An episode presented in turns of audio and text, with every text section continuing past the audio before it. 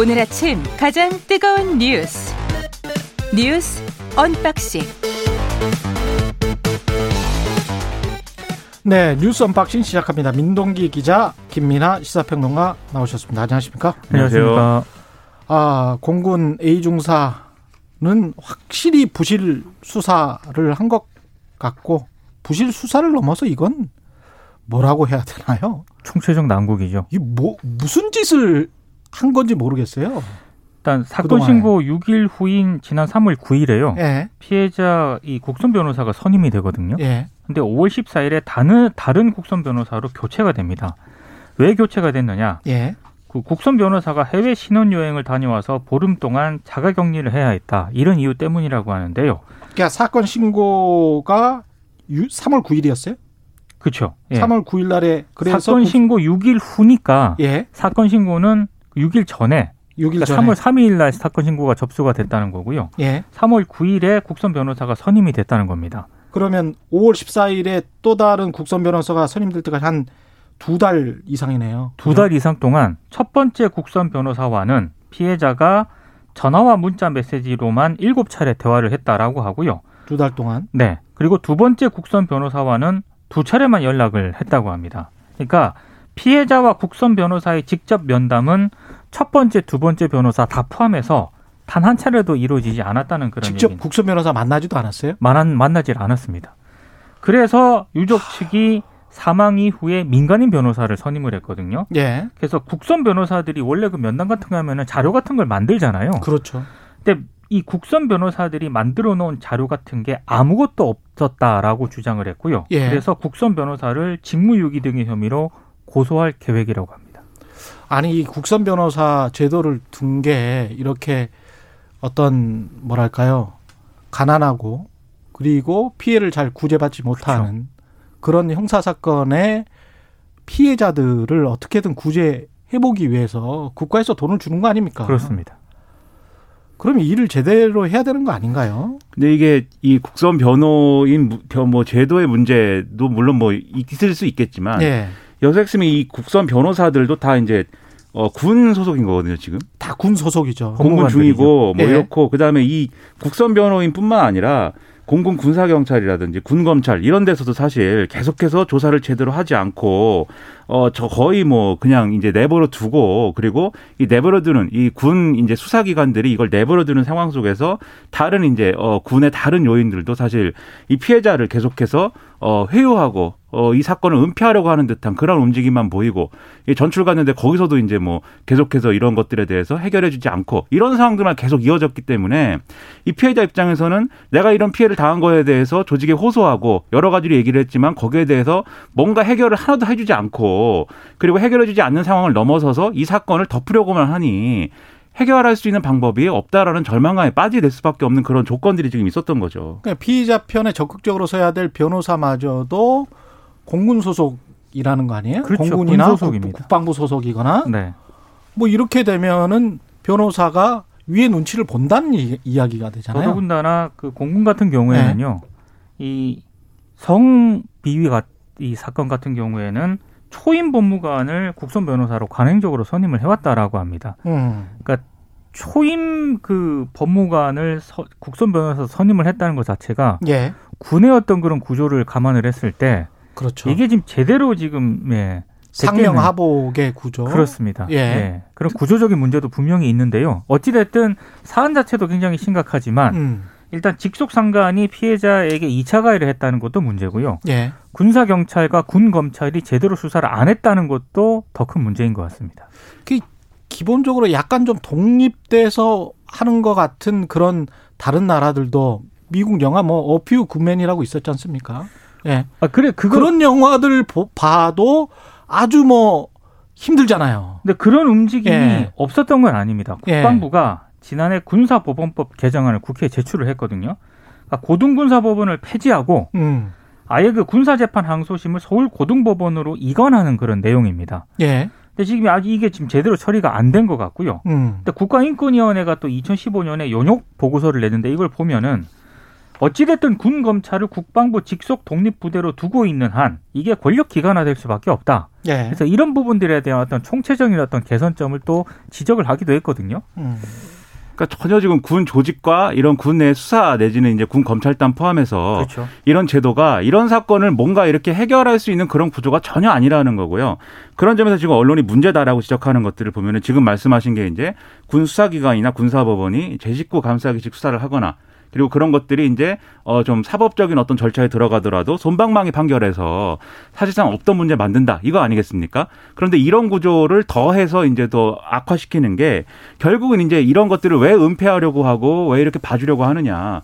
결국은 진급 문제 그 다음에 계급을 어떤 그 어, 계급을 가지고 계급을 악용해서 이런 문제를 덮으려는 그래서 자기 진급에 이제 불리한 영향을 없, 없애도록 하려는 그런 일종의 카르텔이 이제 군내에 존재하게 되는 그런 메커니즘이다. 이렇게 분석할 수 있는 것이고 이런 구조가 결국은 예, 이 여군들에 대해서 여군들을 그냥 성적 대상화하는 이런 왜곡된 젠더 의식을 군내에서 계속 강화시키는 그런 기폭제가 되고 있다. 이 구조적인 문제가 지금 드러난 거거든요. 그리고 실제로 그렇죠. 예. 2019년에 조사한 결과를 보면 여군들이 이제 이 응답을 한 걸 보면은 군내에서 이런 성폭력 문제나 이런 것들이 발생했을 때 이게 해결되고 있느냐. 그다음에 적절한 절차를 거쳐서 어 뭐 피해 구제가 되고 있느냐. 그리고 2차 가해나 이런 것들로부터 보호받고 있느냐. 모든 답변이 그 몇년 전에 비해서도 심지어 상황이 악화되고 있다라고 답을 하고 있어요. 예. 그러니까 이 문제를 그냥 내버려 둬서는 우리 군이 이게 뭐 일각에서는 무슨 뭐 여자도 군대 가야 된다 이런 논의를 막 하고 예. 일부 또 이제 좀 어, 여성주의 진영에서도 그런 논의도 필요하다라고 인정하는 그런 흐름도 있지만 이런 문제가 해결이 안 된 상태에서 그런 논의를 하자고 하는 그런 게 가능하겠습니까? 이거 심각한 문제입니다. 이거야말로. 이 젠더 문제도 젠더 문제지만 이런 피해가 남자든 여자든 어떤 상명하복의 그렇죠. 구조에서 계속 이런 식으로 발 발생을 하면서 은폐하려고 했던 역사가 있잖아요. 사실은 네. 군이. 근데 그런 것들을 맨날 그 청취자 강영호님 말씀대로 사건 터지고 사과하고 되풀이하지 말고 근데 사건 터지고 사과하고 책임자 문책하고 또 되풀이 한단 말이에요. 음. 그렇죠. 이게 이게 막 기사에 나오고 막 음. 언론에서 시끄럽고 하면 뭘 고칠 것처럼 막 이렇게 뭘 만들었다고 하고 예. 그걸 통해서 이러저러한 뭐 성과가 났다고 하고 막 선전을 합니다. 예. 그리고 이 일정 시간이 지나면 또 똑같이 해요. 음. 그럼 그게 그럼 과연 근본적인 변화를 가져온 대책이었느냐? 예. 이거 의문을 가질 수밖에 없는 거죠. 예. 일부에서 국회 국방위원장 예, 인터뷰 하니까요. 좀 자세히 여쭤보고요. 투표가 국민의힘 전당대회 모바일 투표 시작했겠습니다. 이제 오늘부터 내일까지 시작이 그죠. 되는데요. 예. 국민의힘은 당원 선거인단, 그러니까 70%가 반영이 되잖아요. 음. 그 모바일 투표가 오늘 내일 시작이 되고 ARS 투표는 9일과 10일 실시가 됩니다. 그리고 일반 국민 대상 여론조사도 30%가 반영이 되는데 예. 역시 9일과 10일 이틀간 진행이 되는데요.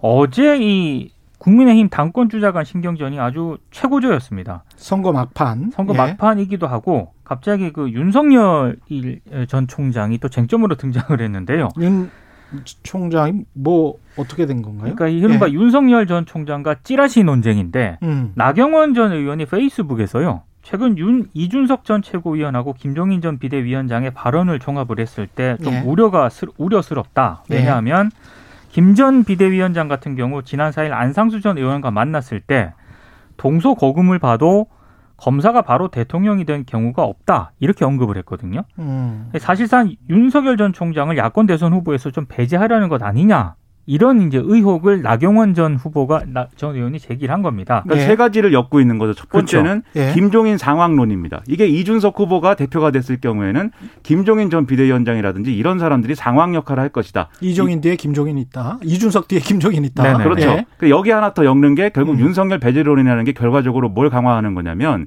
이준석 후보 뒤에는 유승민 전 의원이 있다. 그래서 음. 윤석열이라는 대권 주자에 대해서는 근본적으로 부정적일 수밖에 없다. 그래서 이제 이게 유승민 계다. 이 유승민 예. 배우론. 이걸 예. 이제 같이 엮고 있는 것이고 세 번째는 여기에 더해서 유승민이든 김종인이든 우리 식구가 아니다라는 게 있어요. 좌파이거나 음. 또는 이제 배신자이다. 이 구도가 이 당원들 극단적인 성향의 당원들이 일부에 있기 때문에 음. 이걸 자극하는 어떤 소재로 지금 활용하고 있다 이렇게 볼 수가 있는 아 거죠. 이준석이든 김종인이든 우리 보수 정통은 아니다. 이런 또 성- 정확히는 유승민이든 김종인이든 아, 이준석은 유승민이든- 모르겠 모르겠을 수 아. 있겠지만 유승민이든 김종인이든 우리의 이제 어떤 가까운 사람들이 결국은 아니지 않느냐 이걸 강화하고 있는 거죠. 그리고 어제 또 강화한다. 예. 이준석 전 최고위원이 예. MBN하고 인터뷰를 했거든요. 예. 거기서 결정적으로 기폭제가 되는 발언을 합니다. 예. 왜냐하면 윤석열 전 총장 장모 문제를 언급을 합니다.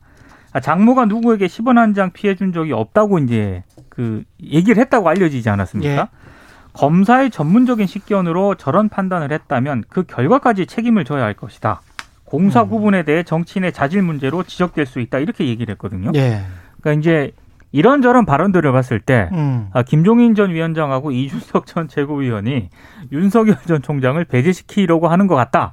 이제 이런 의혹이 막 계속 제기가 된 거죠. 근데 아. 이제 이준석 후보의 이 말은 사실 맞는 말이죠. 이게 장모 의혹 뭐 이런 거에 대해서 그동안에 예. 예, 검찰주의자다 뭐 이런 음. 평가를 받아온 윤석열 총장 입장에서는 음. 그건 검찰 수사를 엄중히 해봐라. 예. 그리고 그 재판 결과에 대해서는 그 결과를 따르겠다. 음. 그리고 거기에 예를 들면 내가 뭐 이렇게 음. 부적절한 일을 한 게 있으면 음. 내가 책임지겠다. 그런데 그런 일은 없다. 이렇게 본인이 직접 해명하는 게 맞는데 예. 심지어 정진석 의원과의 통화를 통해서 음. 이 자신의 장모의 입장을 일방적으로 전달한 것들이 지금 언론에 나오고 있고 그 언론에 대해서 지금 전혀 대응을 하고 있지 않기 때문에 예. 당연히 이 당권은 이 당- 전당대회 출마한 당권주자 입장에서는 이런 우려를 할 수 있는 겁니다. 근데 이거를 음. 이제 결국은 전당대회 과정, 선거 과정에서 이제 한 얘기이기 때문에 예. 선거 쟁점화도 되고 있는 거죠. 그러니까 정치 공학적으로 보면은 윤석열 전 총장에게 아픈 발언을 하고 국민의힘한테 좀 안 좋은 발언을 한 거는 맞지만 네.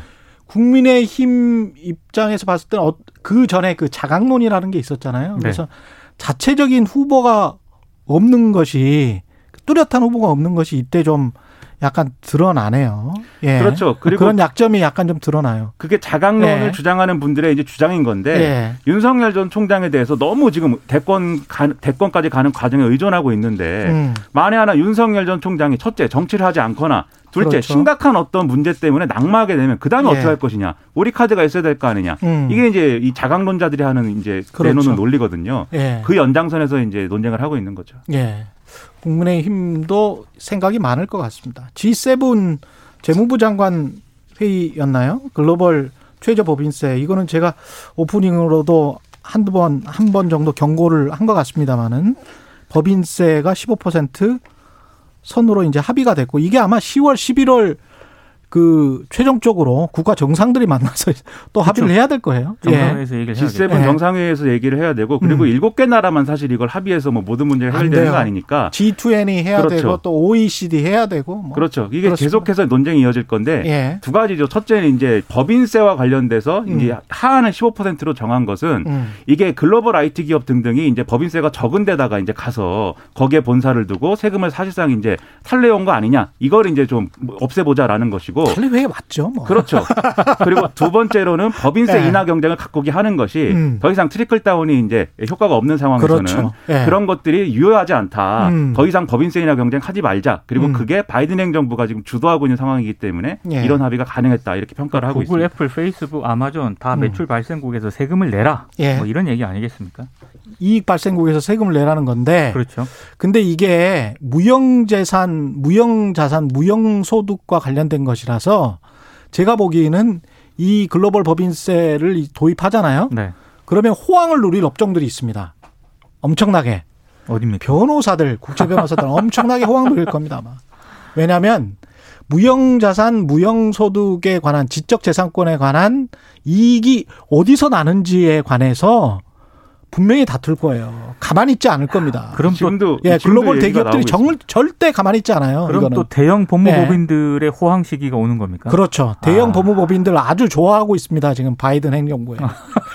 지금이라도 어떻게 로스쿨을 가야 되나요? 어떻게 해야 되나요? 지금은 네. 늦었습니다. 늦었죠. 네. 예. 하여간 어떻게 전개가 될지 흥미진진하고 이게 전체 우리 일자리와 관련돼 있거든요. 그렇죠. 사실은. 그렇죠. 예, 예. 그래서 각국의 큰 나라들 우리나라까지 포함되고 특히 이제 우리나라는 삼성전자 같은 하드웨어 업체도 들어가느냐 마느냐. 음. 그렇습니다. 예, 그런 문제가 있기 때문에 그렇죠. 그렇죠. 유심히 관찰해 봐야 될 것 같습니다. 예. 뉴스 unboxing 민동기 기자 김민아 시사평론가였습니다. 고맙습니다. 고맙습니다. 고맙습니다.